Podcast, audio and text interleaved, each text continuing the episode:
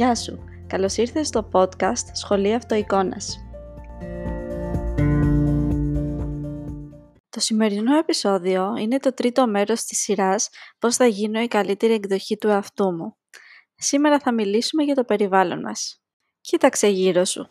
Τι βλέπεις; Ό,τι και όποιος σε περιτριγυρίζει επηρεάζει τη ζωή σου. Στα προηγούμενα επεισόδια είπαμε πως οι σκέψεις μας και το στυλ μας μπορούν να επηρεάσουν το πώς νιώθουμε.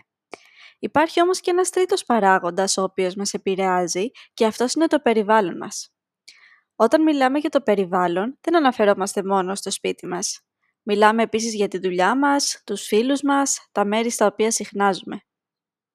Σκέψου, θα μπορούσες να βρίσκεσαι σε ένα ακατάστατο σπίτι γεμάτο ανθρώπους που φωνάζουν και να βρεις την ηρεμία σου; Δεν νομίζω. Ακόμα και αν προσπαθούσες να βρεις την ηρεμία σε ένα τέτοιο χώρο, θα έπρεπε να ξοδέψεις πολύ παραπάνω ενέργεια από το να βρισκόσουν σε έναν χώρο τακτοποιημένο και ήσυχο. Είναι πολύ πιο εύκολο να γίνεις η γυναίκα που θέλεις να γίνεις και να πετύχεις υψηλούς στόχους όταν το περιβάλλον σου είναι αναβαθμισμένο. Το περιβάλλον σου είναι αποτέλεσμα των σκέψεών σου και η σκέψη σου είναι αποτέλεσμα του περιβάλλοντος στο οποίο τοποθετείς τον εαυτό σου. Για παράδειγμα, Εάν έχεις την αυτοεικόνα μιας γυναίκας ανοργάνωτης και λες συνεχώς τον εαυτό σου «είμαι ανοργάνωτη», τότε το σπίτι σου θα αντικατοπτρίζει αυτή την άποψη και έτσι θα ζεις σε ένα ακατάστατο σπίτι. Από την άλλη, αυτό το χαοτικό περιβάλλον θα σου αποδεικνύει κάθε μέρα ότι όντως είσαι ανοργάνωτη. Είναι λοιπόν ένας φαύλος κύκλος. Ένα ακόμη παράδειγμα. Εάν πιστεύεις ότι είσαι ένα άτομο που δεν τρώει υγιεινά, τότε το ντουλάπι σου θα είναι γεμάτο με junk food.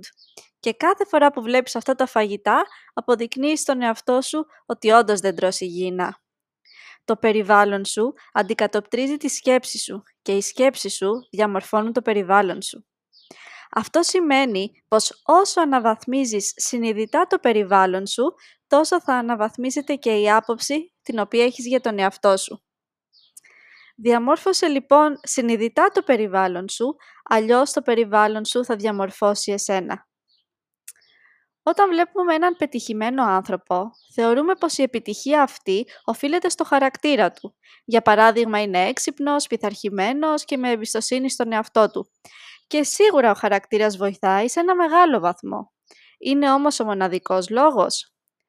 Μήπως αυτό το άτομο έχει μια οικογένεια και φίλους οι οποίοι το υποστηρίζουν; Μήπως διάλεξε να βρίσκεται σε περιβάλλοντα με άλλους ανθρώπους οι οποίοι έχουν ανάλογη επιτυχία; Φαντάσου ένα παιδί το οποίο μεγαλώνει σε μια πλούσια οικογένεια η οποία ζει μια άνετη ζωή και κάθε μέρα παρέχει στο παιδί του τα καλύτερα. Επιπλέον, οι γονείς του παιδιού του λένε κάθε μέρα ότι μπορεί να καταφέρει ό,τι θελήσει, ότι είναι έξυπνο και ικανό και ότι το υποστηρίζουν σε οτιδήποτε θελήσει να κάνει στη ζωή του.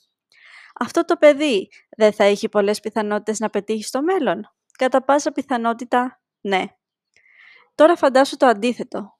Ένα παιδί το οποίο μεγαλώνει σε μια φτωχή γειτονιά, όπου οι άνθρωποι παλεύουν για την επιβίωση και ακούει κάθε μέρα τα εξής. Η ζωή είναι δύσκολη, δεν είσαι αρκετά έξυπνος, μην κάνεις μεγάλα όνειρα, αλλιώς θα απογοητευτείς. Αυτό το παιδί έχει τις ίδιες πιθανότητες να πετύχει στη ζωή του; Όχι, θα είναι πολύ πιο δύσκολο να προσπεράσει τα εμπόδια του περιβάλλοντος του και να πετύχει. Αυτό το παράδειγμα δείχνει ξεκάθαρα την επίδραση την οποία μπορεί να έχει το περιβάλλον πάνω μας. Τα καλά νέα βέβαια είναι πως ακόμη και αν το περιβάλλον σου δεν σε βοηθάει στο να γίνεις η καλύτερη εκδοχή του εαυτού σου, μπορείς να πάρεις στο 100% την ευθύνη της ζωής σου και να το αλλάξεις. Μπορείς τώρα να αναβαθμίσεις το περιβάλλον σου, ώστε να ταιριάζει με τη γυναίκα που θέλεις να γίνεις. Πώς θα γίνει αυτό; Κάνοντας τώρα μικρές καθημερινές αλλαγές στο περιβάλλον σου. Οι μικρές καθημερινές αλλαγές έχουν μεγάλη δύναμη. Όταν νιώθεις εγκλωβισμένη σε ένα περιβάλλον και νομίζεις πως δεν μπορεί να αλλάξει τίποτα, σου εγγυώμαι πως μπορείς να ξεκινήσεις τώρα να αλλάζεις τα πράγματα. Μπορείς να ανοίξεις ένα σιρτάρι στο σπίτι σου και να πετάξεις ή να δωρήσεις ό,τι δεν χρησιμοποιείς. Μπορείς να κάνεις το ίδιο με την τουλάπα σου. Υπάρχουν ρούχα που δεν χρησιμοποιείς. Για ποιο λόγο να πιάνουν χώρο στην τουλάπα σου; Δώρισέ τα. Με αυτόν τον τρόπο δίνεις στο σύμπαν το μήνυμα πως υπάρχει χώρος στη ζωή σου για καινούργια και αναβαθμισμένα ρούχα. Μπορείς, αντί να δεις την ίδια εκπομπή στην τηλεόραση, να βρεις ένα ντοκιμαντέρ για τη ζωή ενός ανθρώπου που έχει πετύχει κάτι σημαντικό στη ζωή του ή να διαβάσεις ένα βιβλίο αυτοβελτίωσης. Μπορείς να κρεμάσεις μια καινούργια κορνίζα στο σπίτι σου.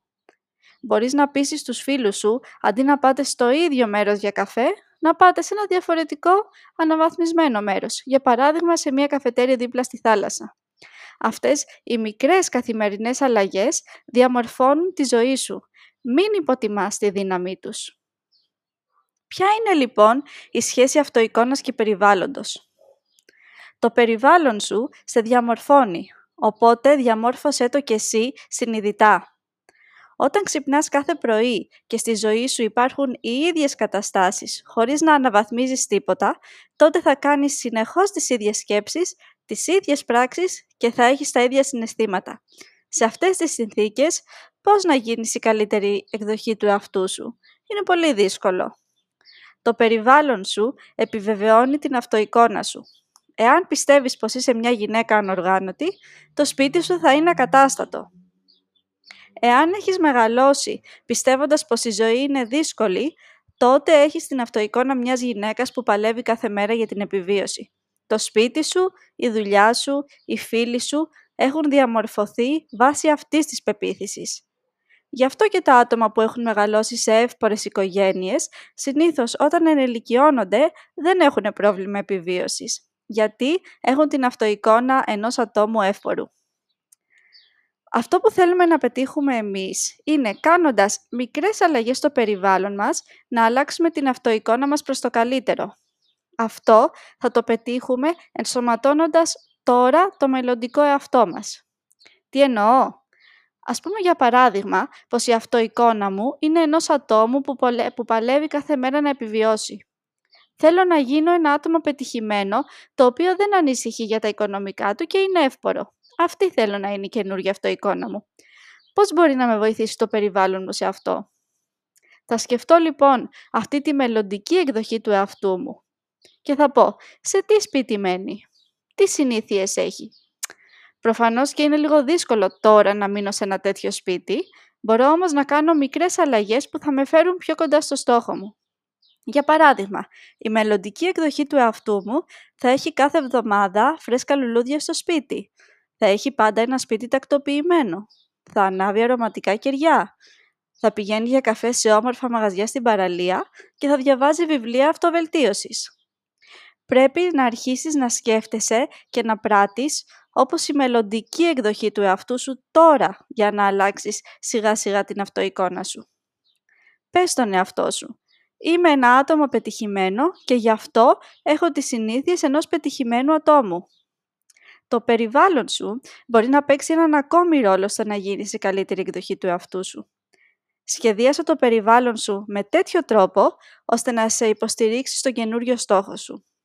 Για παράδειγμα, εάν έχεις αποφασίσει να αρχίσεις να έχεις ένα πιο γυμνασμένο σώμα, βάλε τα ρούχα της γυμναστικής δίπλα στο κρεβάτι σου, ώστε το πρωί που θα σηκωθείς να είναι το πρώτο πράγμα που θα δεις και να τα φορέσεις.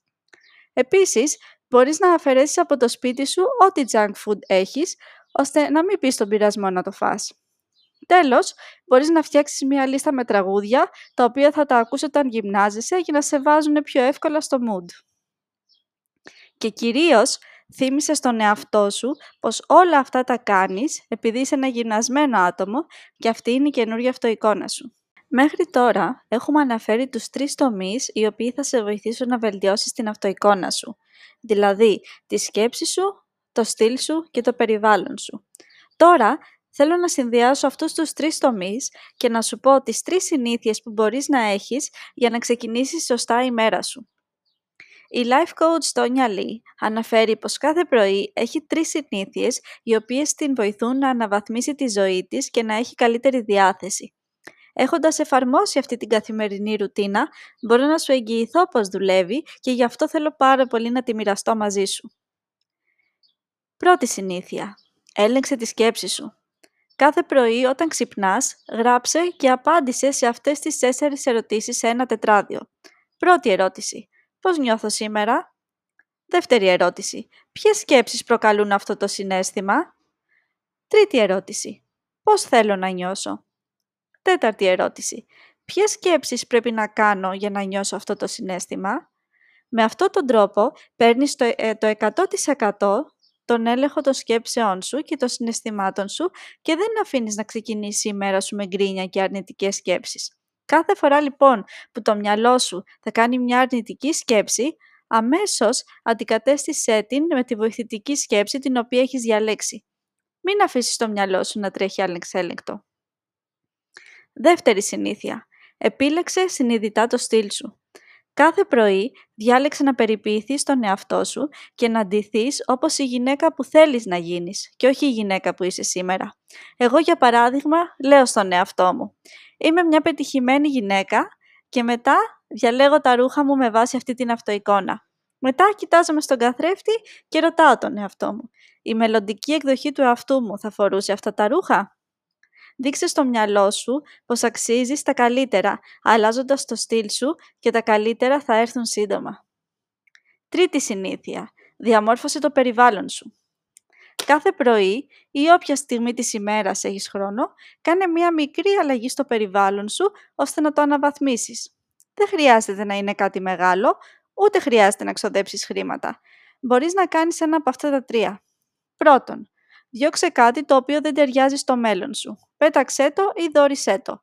Μπορεί να είναι ένα παλιό διακοσμητικό το οποίο σε εκνευρίζει κάθε φορά που το κοιτάς. Μπορεί να έχεις παλιά σχισμένα μπλουζάκια τα οποία δεν ξέρεις γιατί τα κρατάς. Μπορεί να έχεις ένα βιβλίο για το οποίο δεν νιώθεις υπερήφανη και το οποίο δεν ανήκει στο μέλλον σου. Για παράδειγμα, εγώ δόρισα ένα βιβλίο για την κατάθλιψη, γιατί κάθε φορά που το έβλεπα, σκεφτόμουν πως ο μελλοντικός πετυχημένος εαυτός μου δεν έχει ανάγκη να διαβάζει τέτοια βιβλία.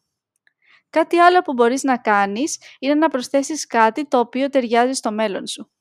Αν έχεις το budget και θέλεις, μπορείς να αγοράσεις κάτι το οποίο σε κάνει να νιώθεις όμορφα και σε φέρνει πιο κοντά στο μελλοντικό σου αυτό. Για παράδειγμα, καινούρια σεντόνια ή φρέσκα λουλούδια ή ένα ωραίο αρωματικό κερί.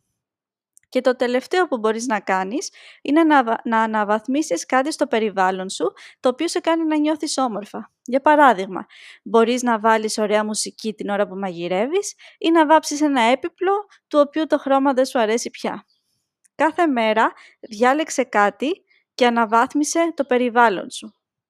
Και θυμήσου, ο σκοπός σου είναι να ενσωματώσεις τώρα το μελλοντικό εαυτό σου. Σε ευχαριστώ πολύ που άκουσες το τρίτο μέρος της σειράς «Πώς θα γίνω η καλύτερη εκδοχή του εαυτού μου».